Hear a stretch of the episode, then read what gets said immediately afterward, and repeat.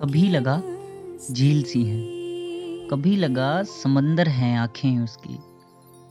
गौर से देखा तो जाना, खुदा का घर है आँखें उसकी।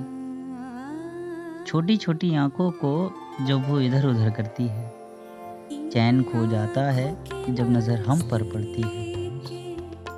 आँखों में ही वो सवाल और जवाब रखती है, हुस्न, रंग, रूप। है सो है, मगर आँखें भी लाजवाब रखती हैं।